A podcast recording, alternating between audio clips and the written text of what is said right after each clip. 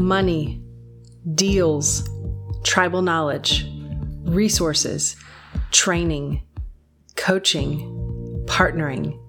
We are Texas's largest real estate investor association at texasstarterkit.com. My name is Shanoa Grove. Welcome to the show. All right, so let's talk a little bit about uh, the tip of the week, guys. Uh, so, how many of you all made New Year's resolutions? You guys are not hand raisers. You guys are the like the weakest worstest hand raisers I've ever seen. Or unless, or you guys are not the, the, the just didn't make the resolution type people. That's, that's, that's okay too. Um, so, uh, uh, this, this segment on tips and tricks is, is resolving to win in 2023. I'm curious, give me some ideas of what some of your real estate goals are for 2023. It's okay. You can shout it out. Yeah, go ahead, Estella. Okay, so you want to rent your property and buy another property. That's one of your 2023 goals. Okay, I like that. Okay, so how, how are you doing marketing for those properties right now? Okay, so so the realtor's great for finding properties that are on the MLS, but what else are you doing for marketing to be able to find some of these properties? Uh, that's it. What else should she be doing to she knows where she wants to live. What should she be doing? Do you talk to anybody? Are you writing letters, doing postcards, calling any of the people over there? No. Should she be doing that? I'm sorry, I couldn't hear you? Yes. yes. Okay. If you guys would have said yes with a little more gusto, maybe she would do it because she's certainly not believing me. Do you guys think that she should maybe knock on doors, write some letters, send some postcards, or make some calls? Yes. yes. She knows where she wants to be. Did she not tell you that? What's getting in the way of your greatness? Your fear. I'm busy. I'm too busy. Okay. Okay, you guys accepting that? Come on. No. All right. All right. So, uh, in order to win in 2023, you have to. This is written for you. Did I know you? Did we meet before? Did we talk before? No. In another life, maybe. Not in this one.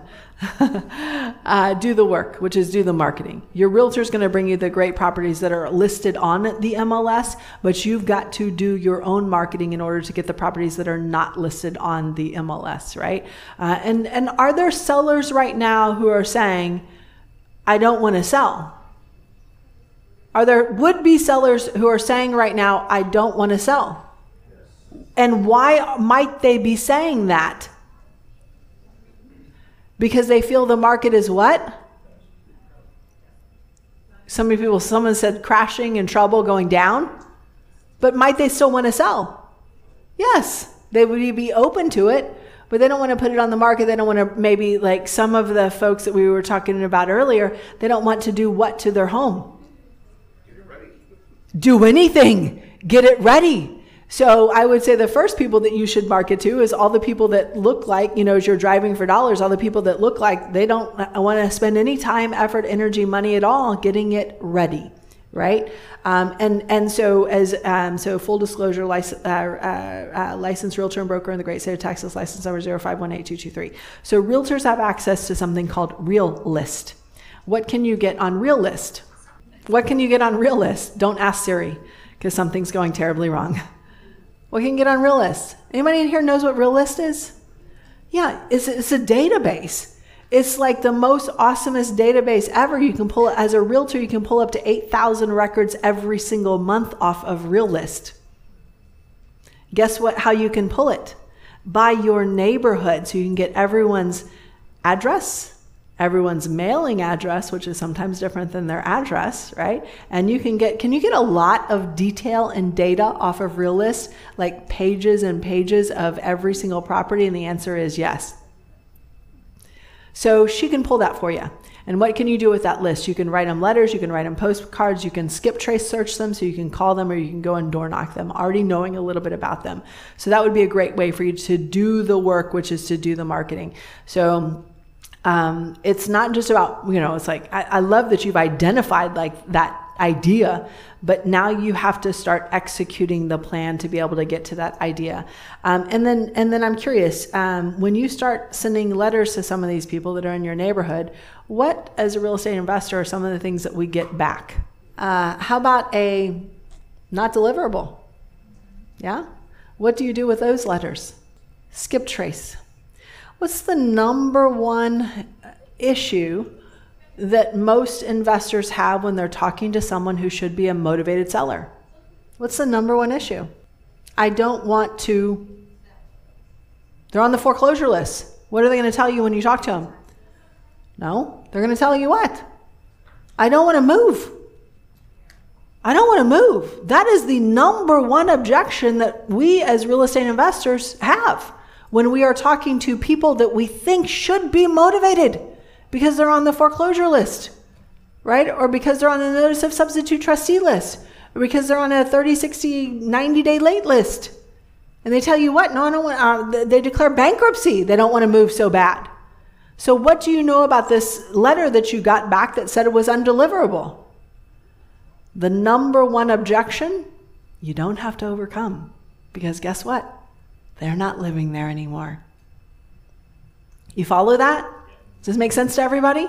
So those that those return mail you should be saying because some people when they get return mail, oh this sucks. You know I just spent you know this forever stamp and you know it didn't work and they throw it away. But the people who know know that that's one less objection and the most common objection that they now no longer have to overcome as a real estate investor. So, those are the houses that may be vacant. Uh, those are the houses that maybe a tenant was there that's not there anymore, that an owner was there that is not living there anymore. So, those are the ones that I definitely want you to go after because that's one less hurdle that you have to overcome as a real estate investor. So, do the marketing, make offers. Um, so um, some people are afraid to make offers. Why are some people afraid to make, make offers? They don't know how much to offer. And they get stuck in this fear until what? Somebody else pushes them down and makes an offer, right? And sometimes it's not them. So sometimes they're on the, you know, they're waiting, they're calculating, they're going back, they're aiming, they're aiming, they're aiming. Oh, I got a got a new piece of data. I got to go back and aim again and then somebody else comes along and snakes the deal right out from underneath them because they're not going fast enough. Guys, make offers every the, the second that you are at their house, make that offer. And why do I have an asterisk here? What are what are we going to put in our offers? There's going to be an option period in there, right? It's on page two of the contract. It's already written in. You just have to write in how much you want to pay for the option and how many days you want to get on the option. And what can you do in your option period if you find out later that you didn't do enough aiming and that you overpaid for that property? Someone said back out. What else do you do? Come on. Renegotiate it. Yes, it's okay. I've got good news. I've got bad news. Good news is I still want to buy this house. Bad news is I really messed up on this offer. You're probably going to think I'm a, I'm a total amateur at this. You're probably going to think that I was planning on trying to renegotiate this the whole time. You're probably thinking that I don't know what I'm doing you do what's called an accusation audit. Who, who made the original, uh, who's the OG of accusation audits? So, an accusation audit is going to put them in a better mood as you are trying to renegotiate with them. Okay? So, if you guys have not yet read um, Never Split the Difference by Chris Voss, just go ahead and order it on Amazon right now. Um, the Audible is outstanding. Who's listened to it on on the Audible version? It's outstanding. Um, your kids will love it. Um, I actually went to a, a two day workshop with Chris Voss. It was amazing. So, highly recommend that. Um, so, he was a former FBI terrorist and hostage negotiator. And for those of you guys who are thinking, well, what in the world does terrorist and hostage negotiating have to do with real estate investing? If you are thinking that right now, what I will tell you is that it is clear to me that is that you have never negotiated with a motivated seller, because sometimes it does feel like, yes, sometimes it does feel like a terrorist or hostage negotiation, right? So make offers as quickly as possible, knowing that you can re-aim during that option period, knowing that you can re-aim during that option period. Guard your numbers. Um, are we in a changing market? Yes. Do we have 160% more inventory on the market right now than we had at, uh, just one year ago, which is really hard to do, right? Do we have a 30% decrease in the number of houses that are being sold every month for about the last four plus months? The answer is yes. Are we seeing a uh, drop in prices? We are not. I will prove it to you and I will wipe the floor with you. No, uh, but here is the difference. I'm talking about in Texas, okay? I'm not talking about in the greater United States. Um, but what we are seeing is instead of an price year over year price increase, 20% year over year, we are seeing now like a three, four, five percent year over year increase, right?